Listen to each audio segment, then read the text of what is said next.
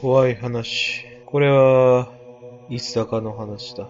ある二人組が、廃墟の学校に肝試しに行った。その二人組の一人が、の方が、いきなり殺されるって言って、言ってんだね。なんだって思ってね、どうしたって聞いてみたんだよ。ただね、ずっと殺されるって言ってんだね。怖いなぁ、恐ろしいなぁって思ってに、後ろ見たらに、何もいなかったんだよね。それでね、でも、変な足音がするんだよね。なんだかなーって思ってに、でも、とても怖くなってに、帰ることにしたんだよね。必死で逃げてね、何かに追われるような感じがしたからね、必死で逃げたんだよね。ただね、友達の家があったんだね。一回怖いからそこに、ちょっと、お邪魔しようかなと思ってね、ピンポーンって鳴らしてみたんだね。ただね、はい、ってね、女の人の声がする。あのー、〇〇ですけど、何々くんはいますかってね、聞いてみたらね、え？って言うんだね。ちょっと待ってくださいね、つって、出てきたんだね。あの子なら、あなたの家に行ったはずなんだけどね、ってね、言うんだよ。でもおかしいな。今まで、僕っちは、学校で肝試しをやってたんだよね。でも、友達が、俺の家にいるって言うんだよ。怖くなった僕は、お母さん、その女性に、え、って言ってね、今まで僕たちは、学校にいたんですけど、つって言ってみたのに。ただ、遊ぶ約束していたみたいだけどって、女性が言うんだよね。おかしいなって思ってね、その友達が帰ってくるまで、家にいさせてもらうことにしたんだよ。10分ぐらいしたことかな。友達が帰ってきたんだよね。お帰りって。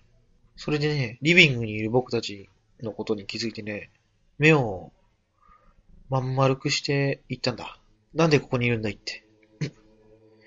今まで僕たちは遊んでいたじゃないかって言うんだね。いや、僕たちは学校に行ったんだっつって言ったんだけど、今までずっと遊んでいたんだけどなっ、つって言うんだね。おかしいなーって思ってね。なんでだろうと思ってね。でも、何かの見間違いかなって。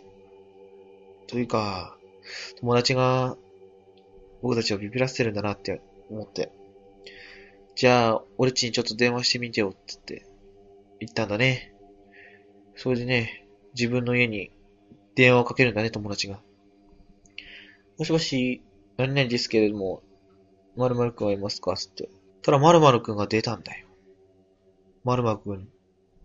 あ、〇〇くんその時のね、あいつの顔はね、今でも覚えてるよ。とても目をまん丸く見開けて、その場に倒れ込んだんだ。僕は慌てて、受話器を上げたんだよね。たら、本当に僕の声がするんだよ。なんでだって言ってね、友達に聞いたらね、友達はクスクス笑ってるんだね。ただね、なんとね、そのね、電話ね、自分の声が帰ってくる番号に電話がかけてあったっていういたずらだったんだよね。これをね、